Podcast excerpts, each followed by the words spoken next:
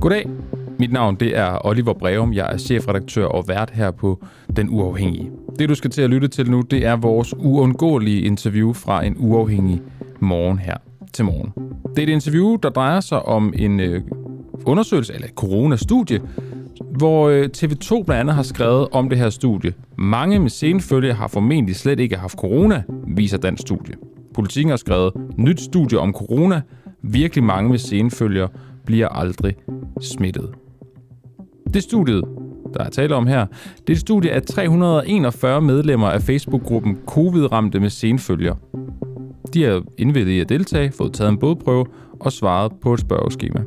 Og det, du skal høre nu, det er et interview med seniorforfatteren bag studiet, Kasper Iversen, der også er professor og overlæge på Herlev og Gentofte Hospital, hvor øh, vi spørger ham, om man rent faktisk kan sige det, som T V to og Politiken siger på baggrund af hans undersøgelse.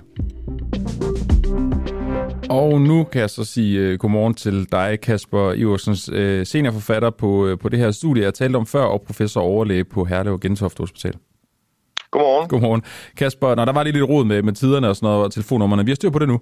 Kasper, vi stiller jo spørgsmålet i dag, om danske medier har overdrevet resultatet af coronastudier. Det gør vi jo, fordi et studie af medlemmerne i uh, Facebook-gruppen Covid-ramte med senfølger øh, har givet et ret overraskende resultat. Omkring en tredjedel af deltagerne i studiet havde ikke antistoffer fra en infektion med corona, men oplevede altså stadig at, at have senfølger. Og grunden til, at vi så stiller spørgsmålet, det er jo fordi studiet har øh, tre hundrede og enogfyrre personer med, fordi det var så mange, der ligesom, ja, den her gruppe, der er indvilliget til at få taget en blodprøve og svare på det her spørgeskema.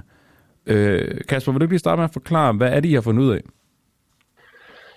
Jamen, altså, vi har i den her Facebook-gruppe har lavet en spørgeskemaundersøgelse for ligesom at kortlægge, hvad var det for nogle symptomer, man havde. Vi skal huske, at det var tidlig epidemien, hvor øh, der var meget få, der var blevet testet for corona, fordi der var mangel på test der i øh, starten af epidemien. Og så er dem, som var, havde været med i vores spørgeskemaundersøgelse, dem spurgte vi så, om de havde lyst til at være med i et nyt studie, hvor vi undersøgte, om de havde antistoffer mod øh, coronavirus. De var så inde og få taget blodprøver. Øh, og så har vi så fået svar, som viser, at en tredjedel, cirka toogtredive procent af den her gruppe, ikke havde detekterbare antistoffer i blodet. Okay. Øh, det kan man ikke oversætte en til en, til de ikke har haft infektion. Der kan være nogen, hvor antistofferne er forsvundet, øh, men øh, vores egne data øh, tyder på, at øh, mere end halvfems procent, hos mere end halvfems procent af folk, som har haft en naturlig infektion, der kan vi måle antistoffer i, i tolv måneder efter, så, så hovedparten vil sandsynligvis ikke har haft øh, coronavirus. Okay, og så en, en tredjedel af dem, det er jo så, hvis jeg, min matematik er ikke den bedste, men det er en et hundrede og otte stykker eller sådan noget, seks syv ja, stykker. Ja, ja, ja. Øhm, når, t- når T V to og Politiken så skriver, mange med senfølger har formentlig slet ikke haft corona, viser dansk studie, og Politiken skriver, nyt studie, studie om corona, virkelig mange med senfølger bliver aldrig smittet. Hvad tænker du så på baggrund af, af det, du har lavet? Jo, men altså, altså, altså, altså mange er jo et blødt begreb. Øh, Altså man kan sige, Nå, man, kan man fundet, sige at, det på baggrund af tre hundrede og enogfyrre, øh, som I har undersøgt? Øh, det kan man sige, men man skal, helt, man skal helt være opmærksom på, at når man har sådan en videnskabelig studie, så er der jo fejlkilder i sådan en studie. Det er selvfølgelig, som jeg nævnte, det der med antistofferne. Det skal man også være opmærksom på, at den her gruppe øh, har, er jo en selekteret gruppe. Det er jo nogle folk, som har meldt sig i en gruppe, og derefter senere meldt sig til at være med i sådan et studie. Og der kan man sige, hvis de bedst mulige videnskabelige studier, der er det jo helt tilfældigt udtræk af folk, som har haft senfølger. Det vil sige, så skulle vi jo ligesom have fra det hele danske befolkning. Så der kan, altså, at bare generalisere og sige, så passer det her til hele befolkningen. toogtredive procent af dem, der har senfølger, de har ikke haft antistoffer. Det kan man ikke. Men man kan godt sige, at det her studie peger på, at der er en ikke ubetydelig del af dem. Om det hedder tyve procent, eller fyrre procent, eller toogtredive procent, mener jeg sådan set heller ikke er så vigtigt. Det, som vi gerne vil med det her studie, det er, at når man sidder med de her patienter, så skal vi huske som behandlere altid at se bredere ud og sige, der kan altså også være andre forklaringer på de her meget uspecifikke sygdomme, end at man har haft øh, sen covid. Man kan også fejle alt muligt andet, og det skal vi som behandler være enormt opmærksom på, for at sikre den rigtige behandling til den rigtige patient. Men, men hvis jeg læste det her, og ikke gik op i at læse artiklen i, i, til bunds, eller, eller undersøge, hvad det er for en undersøgelse, så ville jeg jo ikke kunne, ud fra de her overskrifter, regne ud, at det er fra en Facebook-gruppe, og det er tre hundrede og enogfyrre medlemmer. Er det, er, er, er det, ikke, er det ikke for lille et studie at drage den konklusion på? Jeg mener ikke, det er for lille et studie at drage den konklusion af, at der er en betydelig øh, andel af dem med, med sen covid, som, som nok ikke har haft covid. Det, det vi, mener jeg ikke. Men vi kan men, vel men ikke sige, hvor mange? Tal, nej, det er fuldstændig rigtigt. Der er usikkerhed på det her. Dels er der en matematisk usikkerhed på det. Dels er der en, en, en analytisk usikkerhed, og dels er der en selektionsusikkerhed. Det er jeg fuldstændig enig med dig. Men er det ikke ret mange usikkerheder i forhold til, at, i forhold til det, som T V to og Politiken siger? Mange med senfølger har formentlig slet ikke haft corona. Virkelig mange med senfølger bliver aldrig smittet. Jo, det, det skal jeg ikke kunne... Øh, altså, nu, nu vil jeg nødstå på mål. Men det gør du heller ikke, Kasper. Det er, fordi, fordi jeg tænker, at du har lavet undersøgelsen, så det er ikke, fordi du står mål for det, de skriver. Jo, jo, men, men, men hvad hedder det? Jo, altså, man kan sige, det, det kunne definere, hvad mange er. Altså, kan man ja. sige, at ti procent mange, at tyve procent mange, mm. øh, det kan man diskutere. Kunne man have været mere specifik? Ja, det kunne man godt. Ja. Lige her til allersidst, ja. Kasper, hvordan kan det lade sig gøre, det her? Hvordan det kan lade sig gøre, det skal lige have... Jamen, altså, at, at vi har nogen... Øh...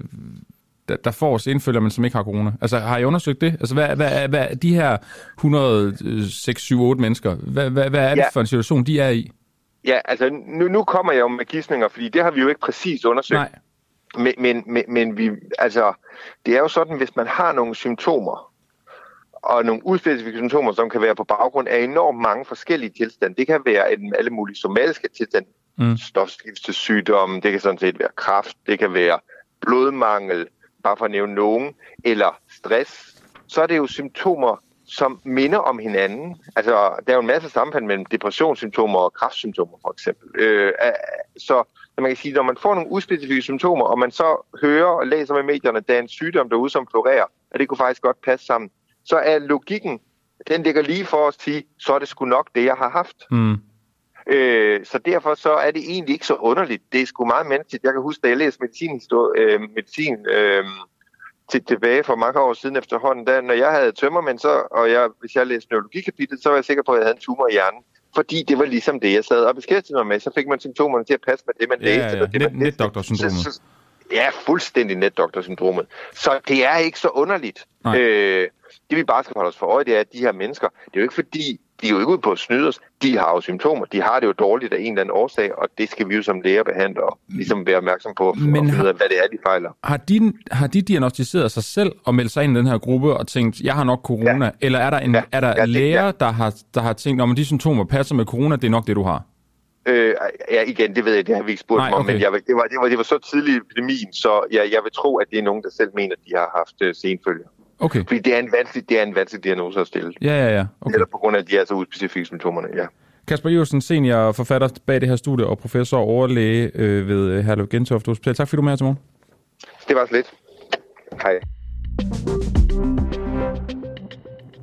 Det var interviewet med Kasper Iversen. Hvis du har fået mod på mere, kan du gå ind og lytte til vores morgenudsendelse som podcast. Der kan du blandt andet høre om vores fokus på V M i øh, Katar, hvor vi jo øh, prøver at afdække det, der sker lige nu med blandt andet det her One Love anførararmbind, og, øh, og hvordan D B U og, og spillerne i det hele taget står i, øh, i den her sag. Du kan helt konkret blandt andet høre et interview med informationschefredaktør Rune Lykkeberg, hvor jeg blandt andet stiller ham spørgsmål ind til, om det bare Der er øh, os medier og journalister, der øh, føler, vi er hævet over, hvad der er korrekt, og om danskerne i virkelighed i al almindelighed bare gerne vil se noget fodbold. Du har lige lyttet til Den Uundgåelige fra Den Uafhængige. Tak til vores medlemmer for at gøre det muligt. Du kan støtte kritisk og nysgerrig journalistik ved at blive medlem på w w w punktum d u a h punktum d k.